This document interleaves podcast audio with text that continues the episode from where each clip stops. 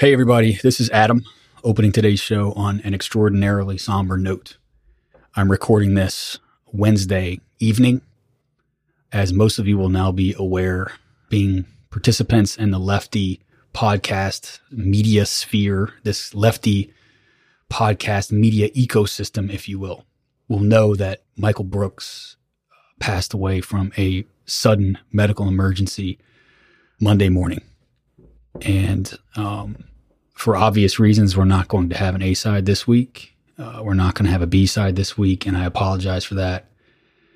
Uh, ben Burgis and myself and a couple other people were slated to record an episode on that day, on Monday, and uh, it didn't happen for obvious reasons. Um, I, I, I won't presume to speak for my co-host Ben Burgis about this, but it's no mystery, it's no um, secret that Ben and Michael were extraordinarily close. They were co-authors, they were co-thinkers, they were best friends. And and that's really saying something because Michael, as we are discovering even more by the day, due to the eulogies and the memorials that are that are just uh, overflowing on online, on Twitter, on Facebook, uh, via email, on various podcasts and and you know YouTube channels. Uh, Michael was loved by a lot of people a lot of people felt close to Michael. And that's, you know, that's an accomplishment. How, I mean, you know, I mean, I think about myself, you know, when I, when I, when you, when you come up against a mensch like that, a mensch, right? You, you sort of measure yourself against them sort of subconsciously and you think like, Jesus, how many people feel really close to me? Right? Maybe a dozen people, if that, you know? And you're seeing like hundreds and hundreds of people sharing stories about how Michael was there for them about how they would have deep chats about life and their careers and their political trajectories and their and, and all of the above right? From politics to spirituality to meditation to to their careers to friendships to love life to all of the above right? Hundreds of people had these types of experiences with michael. And and, and yet and yet ben was among one of the closest people to michael so needless to say, we're not going to be recording an episode this week. Ben is a pivotal part of this show. Um, he is grieving. I just everyone uh, ask everybody to give him some space to process this. Also, uh, I offer my condolences to his direct colleagues, David Griscom, who we had on the show a month or two ago, uh, and Matt Lech, his uh, producer from day one. Also, Sam Seder. Shouts out to Sam. I know Sam is grieving. Sam uh, essentially recruited and hired him and played a pivotal role in making him who he was back in 2012, 2013. Uh, I myself, you know, I look at like I, I used to look at Michael like a like a big brother, like a big brother who I was I loved to death, but I was also extremely jealous of. I was jealous of him because he was he was more talented than me. I used to tell him this all the time, you know, he's funnier than me. He's more eloquent than me. You know, he was a he was a far smoother operator than me when it came to you know building up his show and his brand and and reaching people and being a, an, an effective communicator and not getting most importantly not getting hung up in this bullshit like intra left hyper extremely online nonsense. And uh, I had the occasion via text back in April to tell Michael this myself. And um, of all the regrets you have when someone dies an untimely death, and this was an untimely death, he was 36 years old. 36 uh, year olds are not supposed to drop dead. Um, they're not supposed to die of cancer. They're not supposed to uh, die of other illnesses. They're certainly not supposed to just drop dead from a sudden medical emergency. Um, death sucks no matter what, but that kind of death really sucks. You know, um, he recorded a live stream on Sunday night, and then he's just gone. Um, anyway, uh, I told him in April that he was right about almost every damn thing that we used to feud about, you know, and we'd rib each other as, as, as brothers do. Um, everything except for one thing. I remember when I met him in person the first time in 2017. I was on his show. the Michael Brooks show, and uh, we went out for drinks afterwards, as he did with so many people. He was uh, such an effective uh, communicator and mentor to so many people. And we talked. I mean, I think we stayed out until like almost 3 a.m., 4 a.m. And David Griscom was still new to the show at that point. He was still kind of like a new producer. and he and my girlfriend uh, were talking in, in this little uh, dingy, like um, divey diner that we went to while for about three hours, Michael and I hashed it out over the then hot, super hot Ta-Nehisi Coates versus Cornel West debate. and and and God bless uh, Griscom to this day for keeping my girlfriend company. And, and uh, while Michael and I had this three hour debate. And at that time, uh, Michael was not thoroughly won over to to this anti-racist essentialism stuff the way that he was prior to his passing. And so he argued the Coates position while I argued the, the Cornel West position. And we had a great, uh, you know, and, and, and as, as heated as it got, it was always, it was always an act of love. It was always an act of, of brotherhood. Um, but, but, you know, one of my proudest accomplishments is that Michael came around on this race essentialism stuff. And, um, one of the best things he ever did, I, you know, to my uh, estimation was he hosted a, a live Jacobin event with um, Willie Legette, Adolph Reed Jr., and Cedric Johnson. And uh, one of my proudest achievements is really owed to Michael and the fact that I introduced um, Adolph to Michael. And uh, he obviously uh, had Adolph on his show, hell, half a dozen times maybe. And uh, it's one of my proudest moments because I know that Michael was in such an extraordinarily talented communicator and he was able to reach so many people through his platform far more people than I could ever reach on DPS, like many, many orders of magnitude uh, more people. And I was proud that uh, that anti-race essentialist message uh, was so effectively communicated by Michael because he's just so much better. He was just always so much better at this shit than me. you know, admittedly, um, he was always just so much better. Um, and it was one of my proudest achievements. Um, but I'll say that's the only thing I was ever right about. uh, between he and I, that's it. Yeah, he was right about every damn thing else. Um, he used to tell me all the time when he'd see me getting getting heated on Twitter, he'd he'd send me a DM or a text, and he'd be like, "Brother, you know, let it let it go, let it slide. It's not worth it. Like, don't let these." Don't let these like, you know, miserable like uh, basement dwelling incels, you know, get you down, you know? Keep your eyes on the prize. You're doing great work on DPS. Keep your head up keep your head up, keep your head up. You know, that was always his message. No matter how hard things got, keep your head up, keep doing the work, man. You're killing it. You're really making an impact. And he was able to do that for so many people. Um, I've seen heartfelt responses from people, you know, from the far left, like, uh, you know, our friend Meagan Day, Jacobin contributor, uh, Sunkara. I've, I've seen it from, you know, Ana Kasparian, his, uh, his short time host, uh, co-host on uh, Jacobin's YouTube show. You know, like Emma Vigeland, you know, uh, wishy-washy progressive commentator that I had a lot of qualms with uh, during the primaries, the way that she was going soft on Elizabeth Warren. Emma Vigeland got on the air and said some extraordinarily similar things about Michael and uh, his ability to mentor people and to always be consistent and to always be able to say the thing at the right time that somebody needs to hear. And I think it was, I think it might have been uh, Griscom, David Griscom, who eulogized him on Sam Seder's show yesterday, who who said that he might have been the most just just just intuitive, raw, most rawly intuitive person that he's ever encountered, and I would have to echo that the man's intuition was just legendary.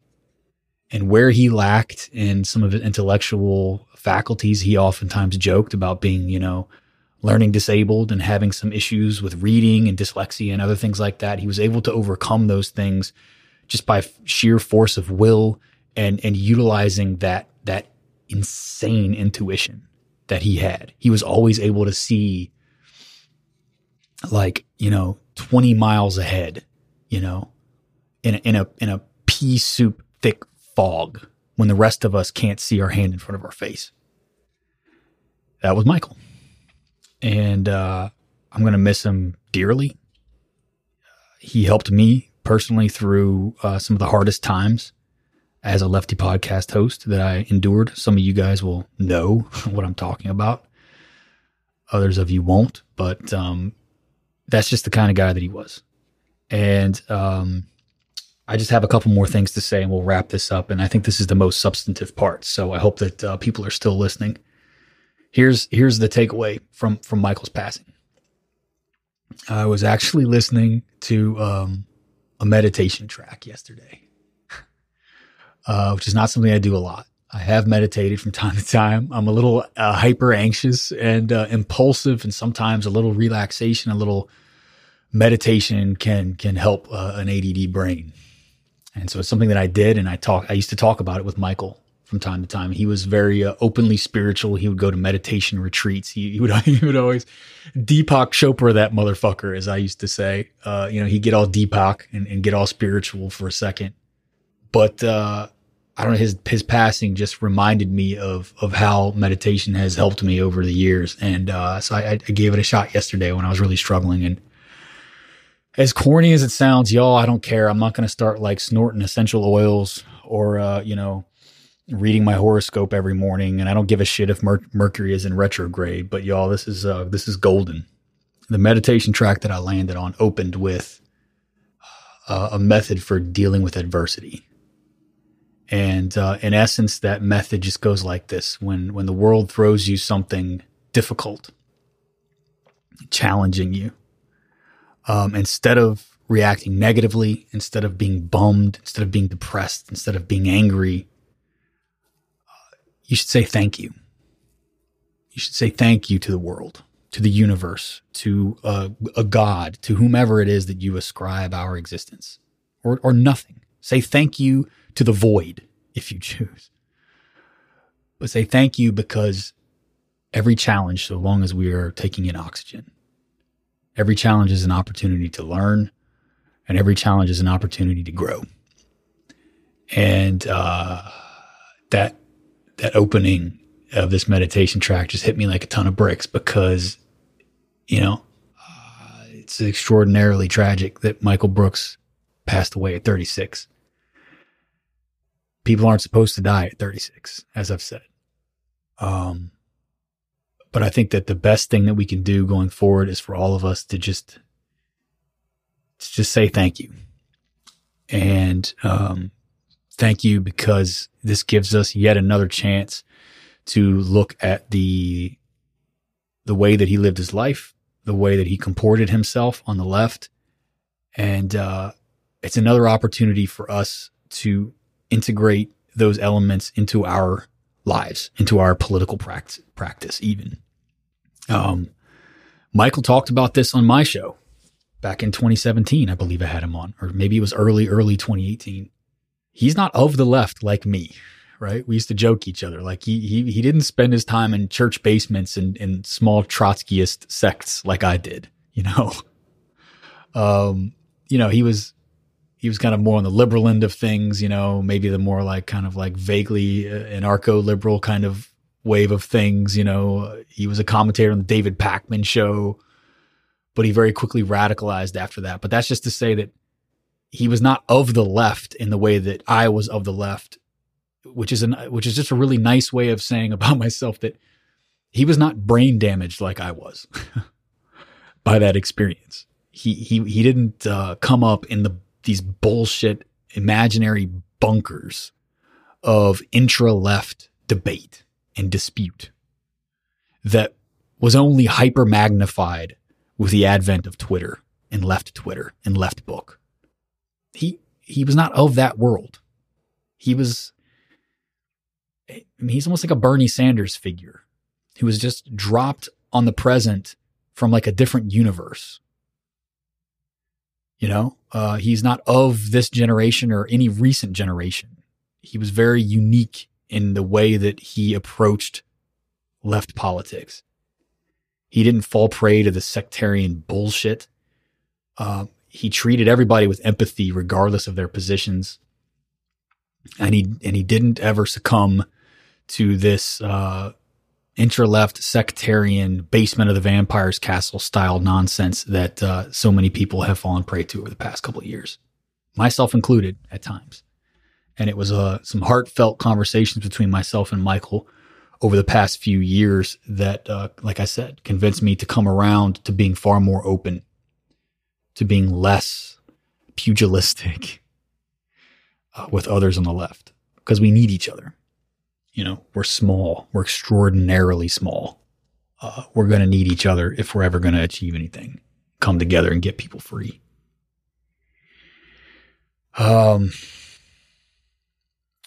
so I think that's that's that's the lesson, right? That's the lesson. That's the opportunity to, to just, uh, as a lapsed Protestant, if there is a, an afterlife, if, if there's a way in some cosmic, you know, mystery that Michael can, can hear this right now or, uh, be present in any sort of sense, uh, just want to say thank you. That's the way to handle this tragedy. Um, I think that that's how he would have wanted us to go about it if I may be so bold to to say that. Um, you know, undoubtedly there are a lot of people out there who are grieving far worse than I am. They were far closer to Michael, but uh, Michael really impacted me in a personal way as the host of this podcast, and so I just wanted to come on the air and talk a little bit about it. It's it's off the cuff, um, just spitballing here. You know, Michael was better at that than me too. he was better at most things. Um, yeah. Anyway, uh, I hope you guys are handling this well. Lean on each other, be good to each other. Um, this will certainly not be the last time that we talk about this on this show. Again, I don't presume to speak for anyone but myself as the founder of this particular podcast. Um, ben Burgis is going to have his uh, a lot of time to say what he wants to say about what Michael meant to him, and uh, you know David Griscom and Matt Lech and, and some others who are involved in TMBS are going to have a lot of time for to determine how they're going to carry forward Michael's legacy and uh, and what that project looks like going forward. But uh, I just wanted to get out there, and you know, it's it's very strange how something as silly as a podcast can connect people. Um, I don't know maybe some of you guys feel uh, similarly about myself and Ben and other people that you've never met, uh, as I as I felt towards Michael, as, as as many people who never met Michael felt towards Michael. It's a weird time to live in where you can have such an intense connection with somebody, um, and yet like never talk to them and never met them in the way that many of Michael's uh, listeners are feeling right now. But just know that you know I love you guys. You know, I'm not a lovey dovey, squishy guy. That's, uh, it took a death of somebody very close to me to be able to say that on the air. Uh, but be good to each other. Life is short, it's fragile, and uh, you never know what tomorrow is going to bring. So be good to each uh, be good to each other. Um, you know, be ruthless against systems and be kind and forgiving and empathetic towards individuals. Yeah, you guys uh, try to the best you can to enjoy the rest of your week and uh, shoot me some messages. I'd like to hear about what Michael meant to you and uh, and how you're thinking about integrating his legacy into into your lives and into your your political practice and so on. Um, you guys take care of yourself. Be well. Like I said, love you guys and uh, be good to each other.